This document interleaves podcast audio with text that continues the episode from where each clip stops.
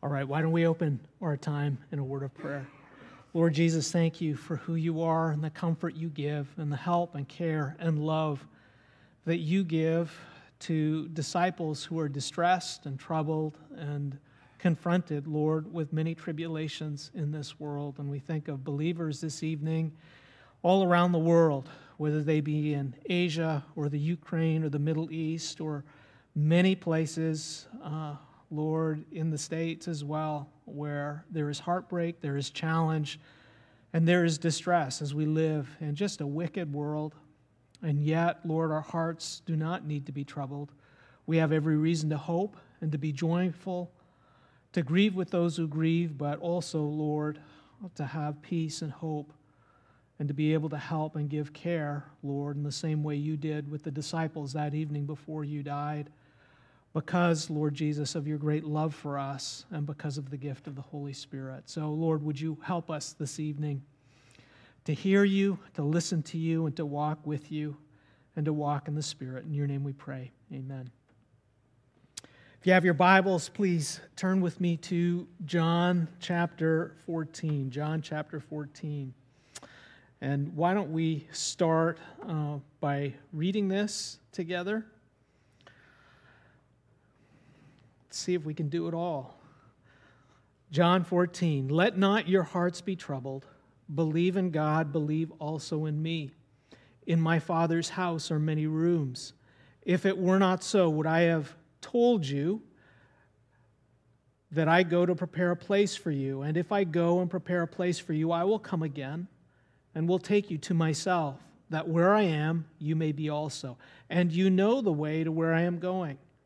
Thomas said to him, Lord, we do not know where you are going. How can we know the way? Jesus said to him, I am the way and the truth and the life. No one comes to the Father except through me. If you had known me, you would have known my Father also. From now on, you do know him and have seen him. Philip said to him, Lord, show us the Father, and it is enough for us. Jesus said to him, Have I been with you so long? And you still do not know me. Philip, whoever has seen me has seen the Father. How can you say, Show us the Father? Do you not believe that I am in the Father and the Father is in me? The words that I say to you, I do not speak on my own authority, but the Father who dwells in me does his works. Believe me that I am in the Father and the Father is in me, or else believe on account of the works themselves. Truly, Truly, I say to you, whoever believes in me will also do the works that I do, and greater works than these he will do, because I am going to the Father. Whatever you ask in my name, this I will do, that the Father may be glorified in the Son.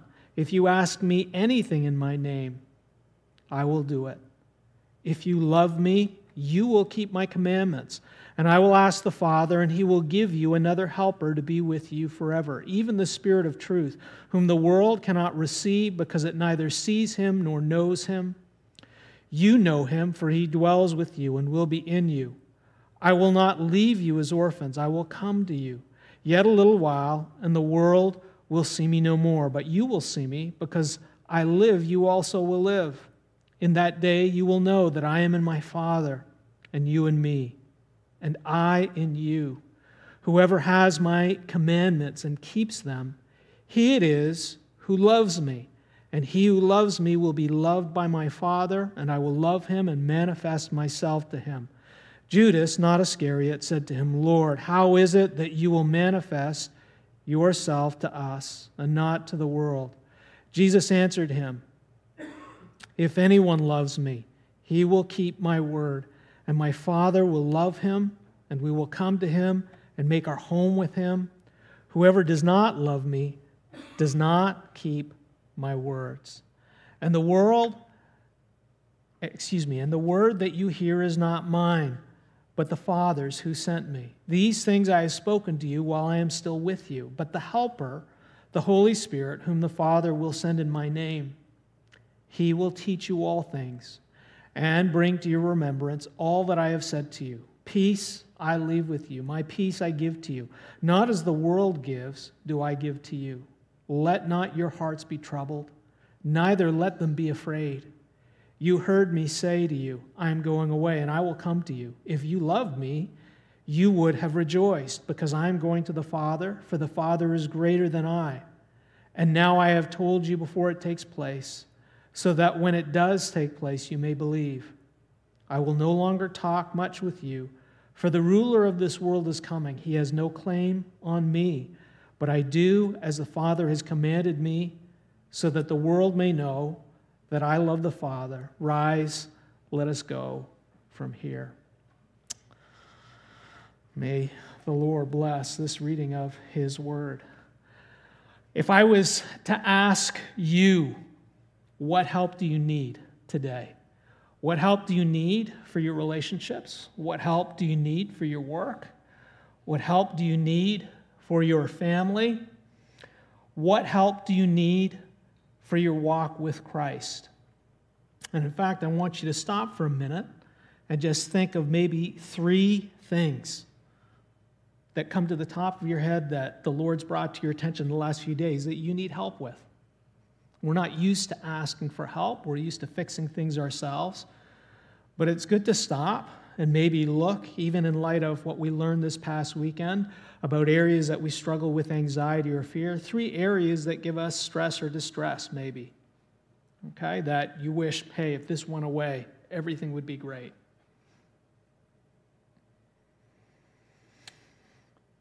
Now, maybe some of the things that you're thinking about as you go through that are victory over worry, victory over sin. Maybe it's the desire for a more vibrant faith or a more vibrant or engaged devotional time, or maybe even the ability to understand what Pastor Mark is saying on Sundays. Okay? All of those different things. Those are a variety of different things typically that many people ask or talk about or struggle with, especially when we talk about our relationship with the Lord. And with regards to our relationship with others, we ask about the same things. I just wish they could understand me. I wish they would just do as I asked. I wish we could just get along or see eye to eye on some of these things rather than having to avoid discussing them. As we come to John chapter 14, and really John 14 through 17, because this whole section is a portion of scripture that covers Jesus' care for his disciples the night before he is being crucified.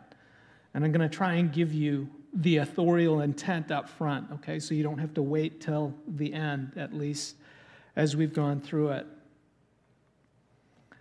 But I believe the point that Jesus is making, he's really loving and caring for his disciples who are having a hard time, understandably so, right? He's told them he's going away. He's just told Peter that Peter's going to deny him, that he's you know the lead. If Peter's going to fail, how about the rest of us? He's always basically the star disciple, so to speak. That they're going to be a mess. And as you go through John 14 through 17, our Lord and Savior is taking care of his disciples. He's loving them. He's providing what they need. They might not think they need it, but he's providing what they need. They definitely want help, and that you see the direction of the questions that they're asking Jesus. Okay, and they're starting to get frenetic and, and desperate. But as we go through, Jesus makes the point, especially in John 14, that all the help we need to grow, to be fruitful as believers, to weather storms, to weather trials and tribulations, to deal with the worst that the world can bring against us. I mean, because what's worse than having your Lord and Master crucified and people come directly after you? And in John 15, he talks about the world hating you. They're going to hate you because they hated me. They're going to hand you over to the synagogues. They're going to string you up and they're going to lynch you. How's that for a pep talk to make you feel better? Jesus' point is no matter what the storm, no matter what the difficulty, all the help you need to thrive, to grow, to be fruitful, to be pleasing to God, to glorify God and enjoy Him forever. all the help you need, God has already given us in Christ. You have it all. Very specifically, in, in chapter 14, he talks about the ministry of the Word and the Spirit. You look and you go through chapter 14 through 17, there are three gifts, shall we say, that are given, that Christ gives to take care of the disciples after he leaves, now through eternity His Word, His prayer, and His Holy Spirit. And he says, Everything that you need, you have to have peace, to overcome sin, to grow, to glorify God, and to enjoy Him forever. There's no secret camp, there's no special course, there's no select seminary or priesthood. You have it all. This is how much I love you. And this is for those who love me and keep my commandments. And very specifically, as you look at that and you look for us and you look at Christians over the ages, okay, who didn't have computer screens, who didn't have Logos software, who didn't have a church network or a shepherd's fellowship, from tiny little churches in Asia Minor, Minor to Africa, Ethiopia, all the way. What is it that sustained? What is it that endured? What is it that set them apart? What is it that gave them joy and strength in the face of persecution? It's the ministry of the word and prayer.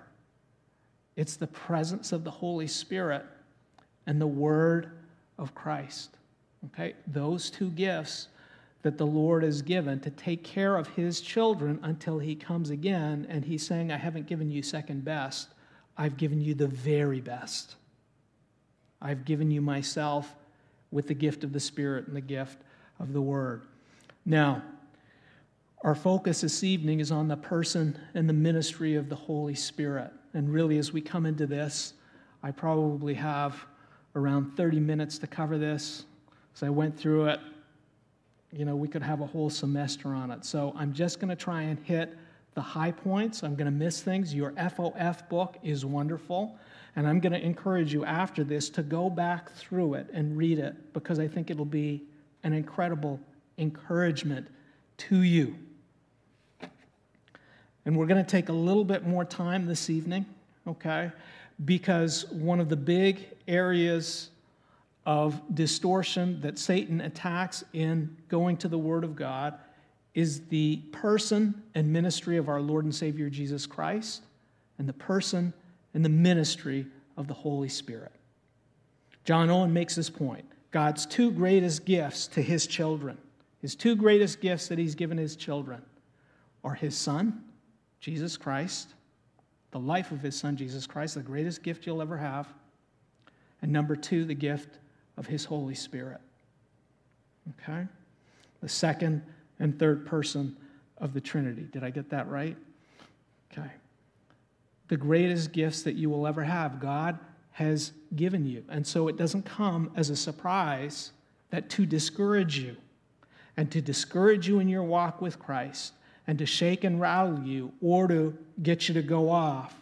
The place where Satan is going to attack, the place where the world is going to attack, the place where your flesh and your sin are going to attack, they're going to try and distort and cover and shade over is going to be the person and work of our Lord and Savior Jesus Christ and the person and work of the Holy Spirit according to God's word. Those are specifically the areas that you go. And as you look at the history of the church from beginning to end, the same problems come up over and over again.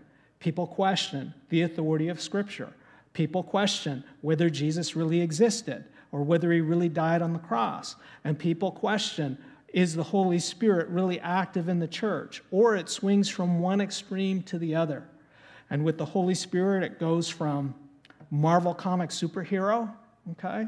We speak in tongues, we have charismatic gifts, we lay hands on one another, we have all these miracles and signs. It goes from that extreme, okay, to the other extreme where we function, and this happens fairly frequently. There are any number of sermons you can hear or places that you can participate or podcasts that you can listen to where the Holy Spirit is never mentioned. And, brothers and sisters, both extremes are a distortion of the true gospel because God's work of salvation is a work of the Father, Son, and the Holy Spirit. The three are always present, they are never separate from God's word. And what ends up happening when we go to the one side where the ministry of the Holy Spirit is this, you know, Star Wars, right? Let the force be with you, right? Are you on the dark side or are you on the good side, right? When it goes on that extreme, it's all about the power that we possess. When it goes on the other extreme where we don't talk about it at all, the same thing happens. What ends up happening is you have a very man centered gospel where it becomes all about us. It either becomes about our giftedness or it becomes about all the things we do. And both of those become a distortion and, in fact, an incredible discouragement because you see people on both sides, believers, becoming discouraged that they don't measure up. I either don't have the giftedness or I don't have the victory or accomplishment. I can't do it. And yet, as we come back to John 14, the encouragement that Christ gives is that his Holy Spirit is given to all believers, all who love Christ and keep his commands. He gives his Spirit. And it's helpful to walk through and see because in John 14, 15, and 16, Jesus is explicit about what the role and the ministry of the Holy Spirit is in our lives. And it is very different from what we typically hear or what we typically talk about. And yet, I think you'll find as you go through these two chapters in FOF, the person and work of our Lord and Savior Jesus Christ and the person and work of the Holy Spirit, I believe you'll be incredibly encouraged. Because as you go blow by blow by blow, what Scripture and what God Himself says about the work and ministry of His Son and His Spirit in our lives, you cannot help but be encouraged and to have courage and confidence and strength and hope with all the things that you are presently dealing with at this time. Well, that's the introduction, right? What I want to do with you is give you a brief survey of the work and ministry of the Holy Spirit through Scripture to set up our time in John 14. Can I have my next slide, please? Thank you. Okay, as you go through God's word from beginning to end, and we've said this many times, it's not an encyclopedia. It is a story and a love letter that God has given to his people that shares with us his plan of salvation for his people. It begins in Genesis, it ends in Revelation. And it has a beginning, and it has a middle, and it has an end. And as you walk through, what you see is that the Trinity is present throughout, but it's a progressive revelation. I've said this with my boys this evening at dinner time as we read a book about a particular character in the book. Do you know everything about the hero at the beginning of the book? Typically, no. As you walk through that book and you walk through that story from beginning to end, you learn about that hero through the trials and challenges and everything that happens. And by the end of the book, you have a more complete picture than you did at the beginning. Now, that's not to diminish God to being the hero of a book, but he is the central character and the central figure in the book. And so, as you walk through from beginning to end, you will see that what are footprints and fingerprints of the Trinity in the beginning become more explicit and are progressively revealed as we come to the end of the story. And there's a reason for that, which we will get to. But when you start in Genesis, when you go to Genesis, you see in the beginning that there's this statement in Genesis 1, I think 26, where it says, um, Let us make man in our image. Let us make man in our image. And then in Genesis 3:22, the Lord or God says and makes a comment about the first man and woman who've sinned. They said, "Well, now that they know good and evil, they will be like us." And there's a plural statement where this one God speaks about himself in plural terms. And as you walk through and you progressively go to the New Testament, you see that there is this consistency. One God, very, very clear. Deuteronomy 6, 4 through 5. Hear, O Israel, the Lord our God is one. Explicit. And yet there are three distinct persons one God, yet three distinct persons and three distinct ministries.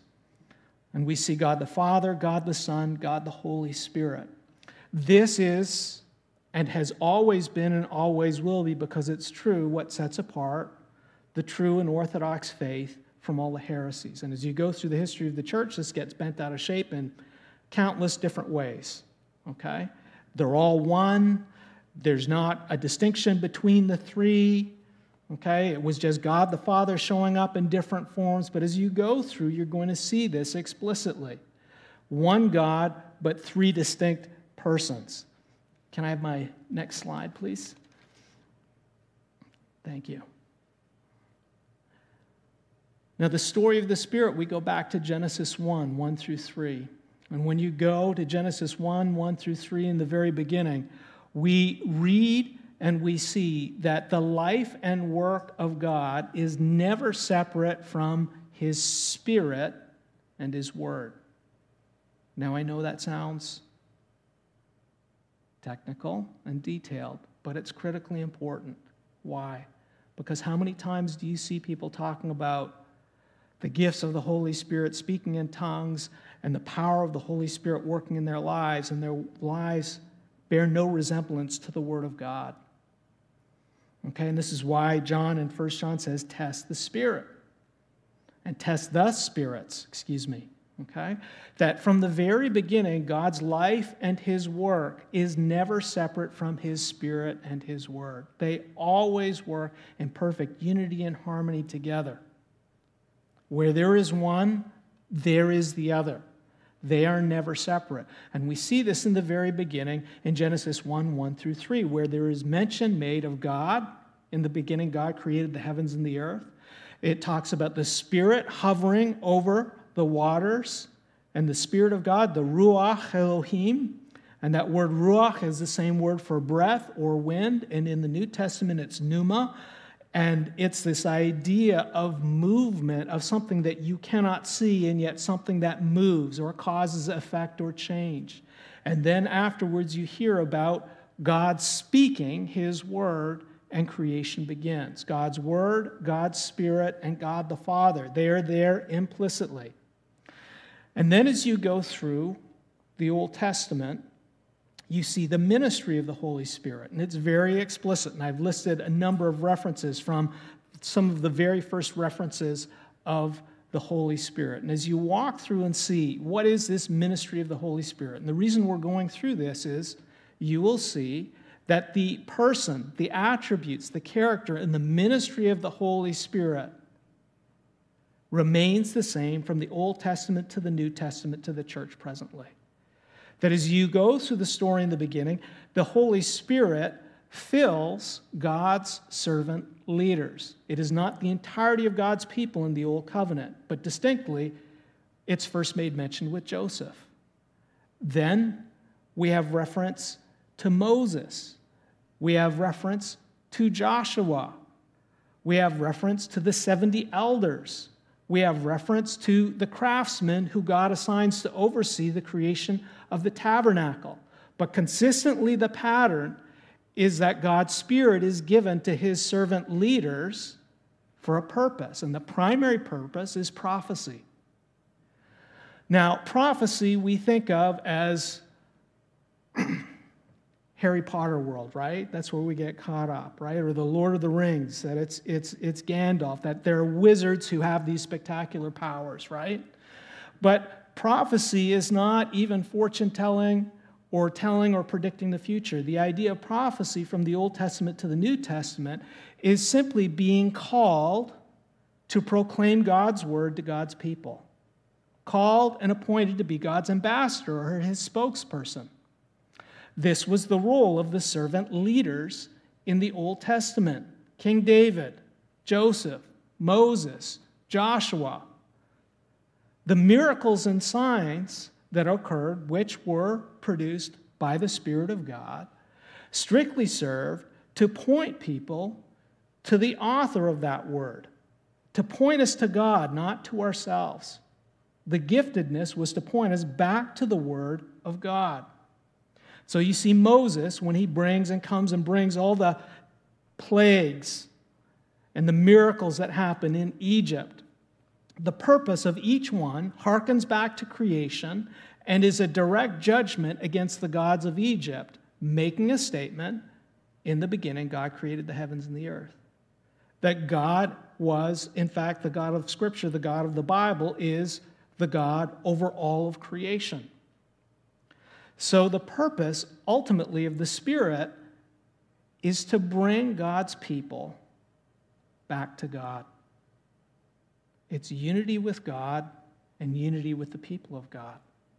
It's to bring God's people into the life of God. This was the purpose of the Holy Spirit and his ministry in the Old Testament. It's often overlooked. Now, there's this passage in Numbers 11 where Moses goes to the tent of meeting with Joshua, and he's told to bring the 70 elders. And the 70 elders, the, the ministry in taking care of the people is too much for Moses. And so the Lord takes his Holy Spirit that's in Moses and gives a portion of it to the 70 elders. For what purpose? So that they can speak the word of God and lead the people to God. And those 70 elders begin to prophesy. They begin to speak the word of God. But then they discover that in the camp, there are these two other guys who are filled with the Spirit of God, and they begin prophesying too. And Joshua gets alarmed and he gets concerned. And he goes to Moses and says, Do you want me to st- tell them to stop? Unsanctioned. I get you, you're filled with the Spirit. I get me, I'm filled with the Spirit. I get these 70 elders, but these two guys over here, Jeff and Joe, they had Hebrew names, right? And Moses says in Numbers 11 29, Would that all the Lord's people were prophets, that the Lord would put his spirit on them. And we see an anticipation and a preparation for God's purpose and plan for the people of God. That in the beginning, in the Old Covenant, the Spirit was given to select leaders for the purpose of proclaiming His word and leading the people to God. But there would come a day, and this is going to be repeated over and over and over again and fulfilled once you get to Ezekiel, where God's preparation and anticipation in the new covenant is that all his people would be filled with his spirit and be filled with his word and be filled with a new heart so that they could be one with God, one with God's people, and so that they could bring others where? To the Lord. Okay, the ministry of the Spirit is to bring people to the Lord according to God's word. That's the Old Testament. Can I have my next slide, please? Thanks.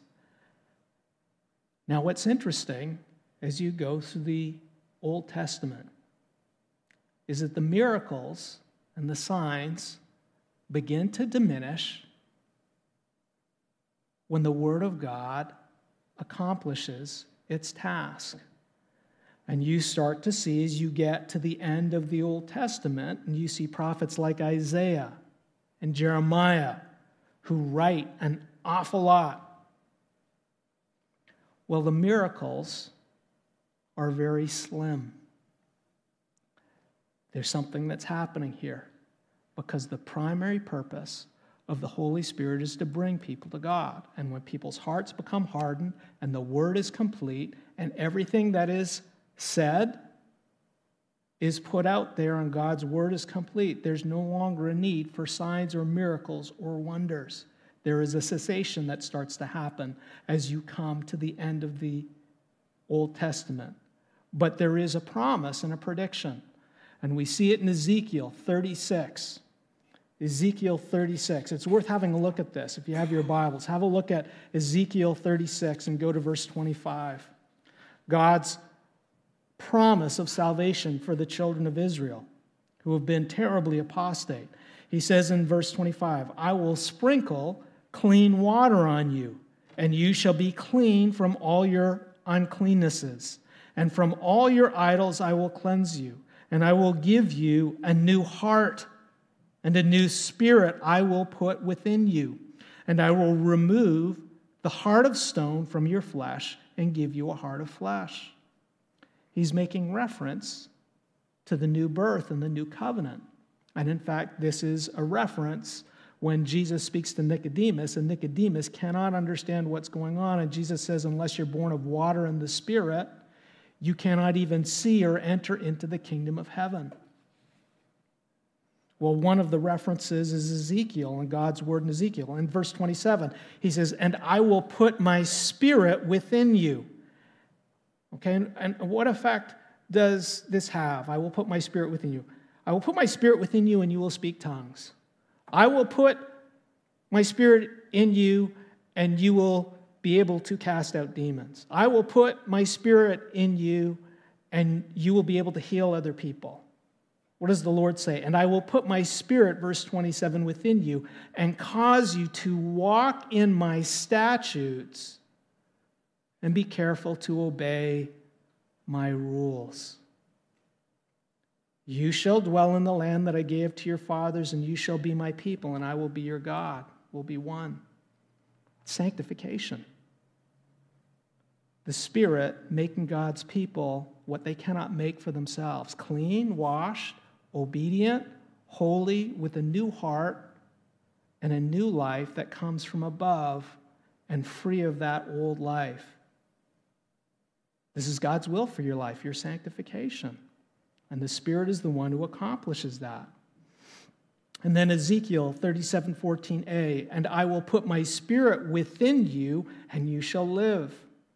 Then he goes on and says, And I will place you in your own land, then you shall know that I am the Lord. I have spoken, and I will do it, declares the Lord. And so throughout the Old Testament, we see that the purpose of the Holy Spirit is to fulfill God's word in the lives of his people. That's the big end game to fulfill God's word in the lives of his people and to bring them to God, to make them holy and set them apart for the purpose of being one with God as he planned it from the beginning in Genesis and to be one with the other people of God. It's always been the plan. Can I have my next slide, please? Okay, now we get to John. Okay, that's the Old Testament, and that's the preparation. It doesn't and it shouldn't come as a surprise that as we come to the New Testament and we come to Jesus the Son, whose role is the Word of God, the mediator, the one who reveals all that God is and all that God does, that the Trinity becomes explicit, it becomes visible, that we begin to see clearly the fullness of who God is.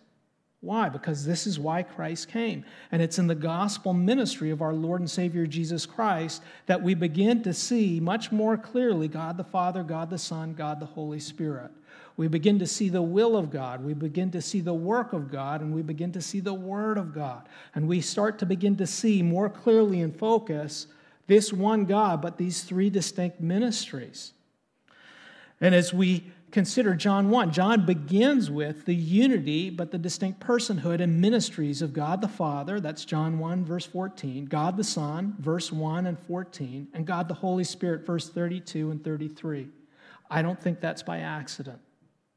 He's making the point. The good news of Jesus Christ, the gospel, it ain't my work. And it ain't your work. It's a salvation and a deliverance of people who could not save themselves. It is a work of God the Father, God the Son, God the Holy Spirit, and they are all involved. And they never work apart from the Word of God. And so we see as we walk through what Jesus shows us is he shows us the love of the Father, the love of the Son, and the love of the Holy Spirit, and how they work to take care of God's children. Can I have my next slide, please? And this is what brings us to John chapter 14. John chapter 14 happens the night before Jesus is going to be crucified. And the context is Jesus has just told Peter that he's going to betray him. Not once, but three times before the cock crows. Not only am I leaving, but when I'm gone, you're going to be a hot mess and you're going to fall apart. Understandably, as you go through the rest of John 14, the disciples are distressed like nobody's business. They're troubled and they're disturbed. And so, what does Jesus say right at the beginning? And this starts the whole passage Let not your hearts be troubled. Believe in God, believe also in me. Okay, what is the remedy? It's trust, confidence, and faith in all that God is and all that God does. Trust, confidence, and faith in all that Jesus is and all that Jesus does. That's it. But then Jesus, very sweetly, as he goes through the rest of chapter 14, he unpacks what it means to believe in God and what it means to believe in Jesus. And he walks through God's provision to help them when their faith is weak and when they are struggling. And it's no surprise that as he walks through God's provision, his primary care for his people is his word, his spirit, and his prayer. And that's what we see in focus in John 14, verses 15 through 17. Have a look at those verses, if you would, with me. What does Jesus write there or say? He says, If you love me, you will keep my commandments, and I will ask the Father. Okay, what is that? It's a prayer, it's a petition, right? This is Jesus' role as mediator. He's intervening on our behalf. We don't know what we need, but He's going to step in and do it for us. I will ask the Father, and he will give you another helper or paraclete to be with you temporarily. Every time you go to church on Sunday, so you can get filled up with a little bit more, put more gas in the tank, to be with you forever. The Son intercedes and mediates on our behalf and asks what we don't deserve. The Father is the one who wills and gives. The Son intercedes in love, the Father gives in love. Verse 17, even the Spirit of truth, whom the world cannot receive because it neither sees him nor knows him. You know, for he dwells with you and will be in you. Okay, during those three years, the disciples are following Jesus everywhere. Did they ever lack for a meal? Did they ever lack for a place to stay? Were they attacked by others? Absolutely. Pharisees, Sadducees, people picking at them, confronted by demons. They were taken care of every step of the way. Did they ever sin? Absolutely, they did. Okay? Were they hard headed goofballs? Absolutely. They fought with one another even up until the last evening of who was going to be the greatest in the kingdom. Who is it who held them together? Who is it who took care of them? Who is it who protected them? Who is it who fed them? Who is it who took care of everything that they needed physically and spiritually? It's our Lord and Savior Jesus Christ. It was the Spirit within him, filled with the Spirit of God, led by the Spirit of God, and that's why I said the Spirit who dwelt with you. It's the person of Christ. They always, as long as they were with Jesus, they were okay. And that's why when Peter gets separated from Jesus, the night of, of Jesus' betrayal, he falls apart. He can't hold it together on his own. Jesus makes it very I don't care how much you say you love me, I don't care how much you say, I'm out of the picture, you're sinking, right? But don't be discouraged and don't worry because I have interceded in your behalf. I know what you need. What do you need? You need a life from above. You need a power from above. You need the presence of God Himself in you to strengthen you, encourage you, to guide you, to lead you,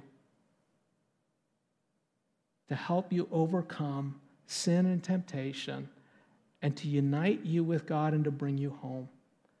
I did it for the last three years. But in my absence, there's going to be something better. It's going to be God in you. and it's the completion of God's plan of salvation. And He will no longer just be with you, He will actually be in you, the same Spirit who was in me. And this Spirit is going to fulfill God's word in your life. He's going to finish the good work that Christ began. And we see the exact same ministry, but for a unique period in time in God's salvation plan, now for every believer, not just for the leaders, but still the same purpose to fulfill God's word in the lives of God's servant leaders, now a church of servant leaders, a church of servant helpers, okay? Bringing them together, uniting their lives with God and uniting their lives with one another, giving them everything that they need. What do they need? God's Spirit and God's Word. Can I have my next slide, please? How does Jesus refer to the Helper, the Holy Spirit? Okay? And this is important because some people, we tend to, they just, let's just think about how we think of the Holy Spirit. Sometimes we think of him as a life force, okay? How often do we consider on a day to day basis when we're struggling that an actual person resides in me and is here to help me? Jesus refers to him multiple times as him or he, gender specific. Him or he, okay? He refers to him as a distinct person who is inseparable and united with God the Father and God the Son. He is referred to as one who has all the attributes of God communicable and incommunicable, truth, holiness, unity. Okay, and then I think what's super interesting to me, but I know it's been a long day for you all. But it's worth looking specifically through 15 14 through 17, the specific activities that Jesus highlights of what the Spirit does. Once again, does he talk about the Spirit is going to come and he's going to enable you to speak in tongues, and you are going to feel so good about your Christian life. The Spirit is going to come and He's going to give you a word of affirmation about your life, and He's going to validate you, and you're going to feel just awesome. He talks about in John chapter 3 the Spirit coming and giving you a new birth and a new life, that the Spirit is going to regenerate. He talks about the Spirit coming and indwelling, living in you, being present. He talks about the Spirit sanctifying his disciples, setting them apart so they belong entirely to God, helping them and enabling them and putting every resource at their disposal, including faith, to be obedient to God, to walk in holiness. Later in Titus, there's a talk about washing and regenerating. He talks very specifically in these passages about the Spirit instructing and leading us with God's Word. They're not really fancy skills and tasks, are they? They're not the sort of whistles and bells that we get all excited that we've got some superpower. And yet, when we turn the world right side up, these are the very things that transform and change and unite us with God and unite us with one another. The very spirit and life of God. This is what it does. And finally, the Spirit bears witness to and glorifies Christ in us. That just by virtue of the Holy Spirit being present and with all that He does and all that He is, He bears witness that Christ is indeed Lord, that He has risen from the grave, and our lives give glory and bear witness to the infinite greatness, the infinite goodness, and the infinite grace of a God who would allow his spirit and his person to reside in sinners like us, from the worst of us to the best of us. And so, what Jesus points to is the Spirit's ministry is to fulfill God's will and His word in our lives and to bring us to God and to unite us with God and unite us with one another and to do the impossible. That's God's gift to us. That's God's love for us. And Jesus is pointing out, I've got you covered. You're taken care of. everything that you need to walk well with the Lord and to resist all the ugliness and darkness of the world, you will have in you for my disciples, those who hear me and love me and obey my commands.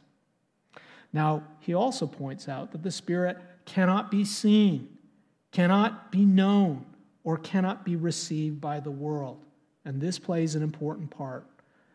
Can I have my next slide, please? As you walk through the New Testament, you begin to see that the Spirit's primary work that Jesus describes in John chapter 14 through 17 does not change. The Spirit consistently comes in and gives new hearts. The Spirit consistently comes in and points people to Christ. The Spirit consistently comes in and fulfills God's word in the lives of believers so that as time goes on, they look more and more like Jesus and more and more like the Word of God. The Spirit consistently grows people closer to God and closer to one another in our marriages, our relationships, our local church. And the Spirit consistently attracts attention of the world that something different is happening that they can't understand. But what begins to fade as you go through the New Testament, just like the Old Testament, are the supernatural signs and wonders that serve primarily to authenticate the prophetic ministry of the apostles as the witnesses of our Lord and Savior Jesus Christ, the foundation of the church, and those who would complete the canon of God's Word. And when that canon was completed, or the Word of God was completed, there is no more need for the supernatural works of the Holy Spirit sign gifts that we read about that were given for a discrete and specific moment. First and foremost, with Jesus' arrival. Secondly, with the apostles at Pentecost for the launch of the church that pointed to God and the Word of God rather than the powers of men.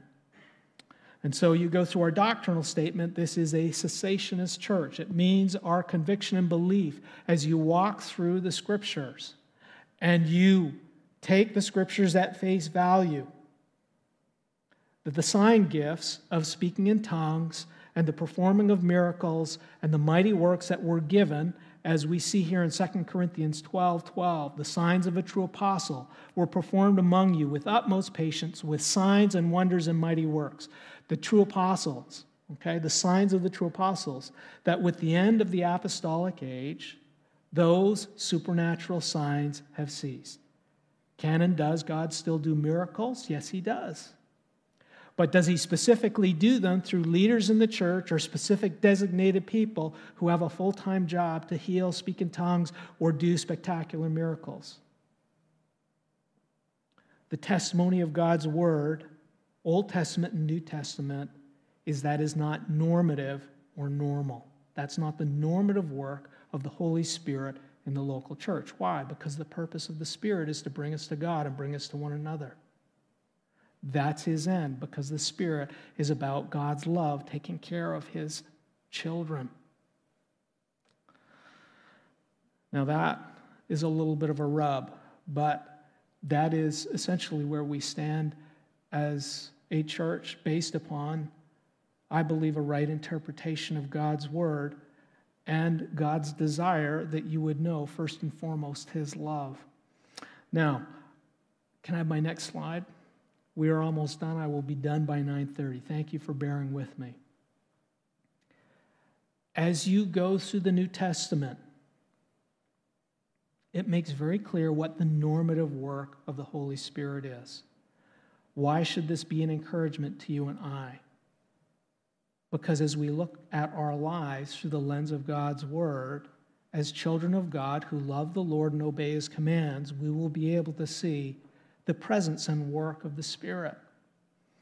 Okay, what is the Spirit's normative work? He convicts of sin and glorifies Christ. Not something we look forward to. He makes us feel uncomfortable. But He also shines the light on the goodness and greatness of Christ. He regenerates, He indwells, and he participates in this baptism of the Holy Spirit that takes place one time only. When you are saved, you are baptized into the fellowship of God, God the Father, God the Son, God the Holy Spirit. That's what John is talking about in 1 John chapter 1. And you are baptized or brought into the fellowship of God's church of other believers. So you don't need to go when you're feeling discouraged or bad and go for a second or third or fourth baptism of the Spirit. Or you don't have to lament that your ministry is not big enough because you're just not filled with the Spirit in the way that Moody was filled with the Spirit or all these other great preachers, Jonathan Edwards or whatever, they have this special anointing of the Holy Spirit for service and ministry, which is very popular in American evangelicalism. God doesn't make first class and second class citizens in the kingdom of heaven. He doesn't show favoritism to his children. If you are a child of God, it's because you've been born of God and you are filled with His Spirit. And every child of God who's born of God has the same Spirit, the Spirit of God. Plain and simple. There are no illegal aliens in the kingdom of heaven. The Holy Spirit seals and sanctifies and fills. To seal, it's the stamp and guarantee that you belong to God, setting you apart, letting you know you're not part of the world, you belong entirely to the Lord. And when you act accordingly, there's an affirmation. When you don't act accordingly, there is conviction of sin. You belong entirely to God. He sanctifies us. He sets us apart for obedience. And the end of sanctification, brothers and sisters, that the Spirit empowers and enables and brings us to, well, what's the verification of that? Obedience to God's word. It's a fruit of the Spirit's work in your life. We don't obey to get a better relationship with God. We obey as an expression of a love and a life that comes from the Spirit of God. And the Holy Spirit fills us, and we'll talk about that in a minute. The Holy Spirit instructs and leads us in God's ways. Do you ever want to know what God's will is for your life? Who you should marry? What job you should have? Well, according to God's word, the Spirit has been given to lead you and instruct you in the word of God to bring you to the place where you can be pleasing to God in every aspect of your life. The Spirit's normative work is to bring the fruits and gifts of God's grace in your life love, joy, peace, self control. And ultimately, as we said before, to unite us with God and with His people. Now, the FOF manual makes this distinction, and it's important. You can look it up about this idea of filling with the Holy Spirit. What does it mean? Because it gets abused. Because people believe I need a jolt to my spiritual life. I got to go and get like some vitamin boost, or I have to do some cleanse, right? And I take it, and then I feel good, and I get going for a little while. And so you've got to keep on going to get filled up. But the idea of filling with the Holy Spirit, Ephesians talks about do not be drunk with wine, but be filled with the Holy Spirit. And the imagery that's used, like someone who is drunk, where every aspect of their life is being influenced by the drug or substance that is in them. Can't walk straight, slur their speech. Okay, how they think, how they function is being affected. The metaphor that's being used, that to be filled with the Spirit, is for every aspect of your life your speech, your relationships, how you deal with your kids, how you do your work, where every aspect is under the influence of the Holy Spirit. And how does that happen? It happens, Ephesians points out, through the ministry of the Word and prayer, because the Spirit will always work in sync with the Word. So when we never read our Bibles, men, or we don't know what's in our Bibles, and the reason we labor in Logos so that you would, with precision, understand what God's saying, not what you feel or think you're understanding, it's for the purpose of coming under the influence of the Holy Spirit. I've hid your word in my heart so that I might not sin against thee, right? That the idea of treasuring God's word and listening to it and revering it and allowing it to fill our hearts and lives, right, is for the purpose. The idea of singing hymns and spiritual songs and psalms and to have our lives filled with all the goodness of God's word is for the idea of submitting or yielding or coming under the direction and leading of the Spirit. Because how is the Spirit of God going to lead you? He's always going to lead you according to God's word, right? Everything that you need, you have through the ministry of the word and prayer. And that's the other aspect. It's prayer. It's being on our knees. Maybe we don't get it when we want or when we feel it, but at the end of the day, God has given you this opportunity because Christ in love intercedes on your behalf. 931. I'm landing the plane. Next slide, please. Okay. Why are we not filled with the Spirit? Why do evangelical Christians and non charismatic, we're non charismatic, okay? Small c. Why do we walk around feeling or functioning as if the Spirit doesn't exist? Well, where is it? First of all, Jesus already said the world cannot receive, the world cannot know, and the world cannot receive the Spirit. Many times we're looking for the Spirit with the flesh. We want that jolt, we want that feeling, we want that experience, and when we don't have it, well, the Spirit's not working.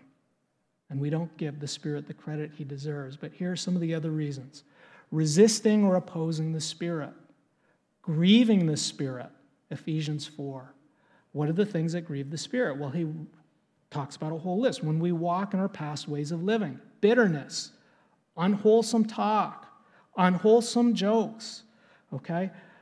Anger, selfish ambition, all of these things, envy, all of these things, but roots of bitterness, resentment, pride, all of those things, when we wallow or we live in those places, we are actually grieving the Holy Spirit walking in flesh or darkness.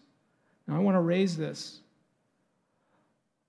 I think we underestimate the extent to which our entertainment and our lifestyle in the West plays an impact on walking with the Spirit. We are so numbed out by the pleasures of this world, by the comforts of this world, I'll speak as myself. Our big screen TVs, right? Our audio, our internet, all the things coming in, filling our lives and pressing the buttons in our TikTok and social media buttons of the flesh. When we feed the flesh, we feed the flesh, we feed the flesh, we feed the flesh in whatever aspect of our lives. Okay? The natural man cannot see or understand the Spirit of God. When we build those things up and we build those muscles up, we become numb and desensitized and blind to the Spirit. Now, my wife is not the Holy Spirit and I'm not God. This is strictly an illustration. But if I'm at home with Julie and she asks me to do something for the kids, and I ignore the first time. She asked me the second time, Mark, I want you to do this for my kids. Mark, the kids need this. Third time, oh, honey, I'm sermon prepping, man. So busy. And eventually, Julie's like, he ain't listening. I'm just going to take care of this myself. Kids get taken care of, things move on. What happens over time in that relationship, brothers? and sisters who are watching. Right? And the same is true in our life with the Lord. As we ignore, ignore, ignore, ignore, and we listen, listen, listen, listen to other things, whatever it might be our work, our career, our visions, whatever it is at the end of the day, what we're doing is we are resisting the Spirit. We become desensitized and we become blind, and we get to the point where we can't even hear Him speak. And then we come into church on Sunday and we hope we get this jolt and this moment that's going to come in and shh, it's going to come and give me the zap. And when we come back to God's word, that's not how the Spirit works, is it? The Spirit loves us in the same way Christ does. So obviously, you know, worldliness and idolatry and minds that are set on the things of the flesh. So it's important as we look at this why is it sometimes that we get discouraged and we have despair? I can't see the Spirit working. Is He really in me? What's going on? We don't have victory in this area or this area or this area of my life. And one of the big areas when you come to 1 Corinthians is that they started to take the Spirit for granted. They had all the gifts, they had all the blessings. They thought it was all about them. They forgot about the Holy Spirit, and they were just doing their own thing. What's the remedy? And we'll close with this John 14. Let not your hearts be troubled. Believe in God, believe also in me. How can we walk in the Spirit? How can we have encouragement and strength? Well, Jesus points out it begins by trusting in God's perfect care for us. That everything God has given, we have, and that His Word and His Spirit are sufficient. Love Christ and keep His commandments. How do we do that? By walking in and with the Spirit according to His Word. And remember that God's purpose for His children, His end game, is that you would be one with Him and that we would be one with the other people of God. What are God's greatest gifts? You have them already the Son of Christ and the Spirit of God. Let's close in prayer. Lord Jesus, we thank you that everything we need for this life, to stand firm, to be pleasing to you, and to glorify you, we have already been given. Lord Jesus, when you left, you gave us your spirit. And so we want to thank you for that. But we do ask for your help, Lord Jesus. Would you help us to walk with the Spirit? Would you help us to listen to Him? And would you help us, Lord, to be grateful and to celebrate all that He is doing in our hearts and our lives? In your name we pray. Amen.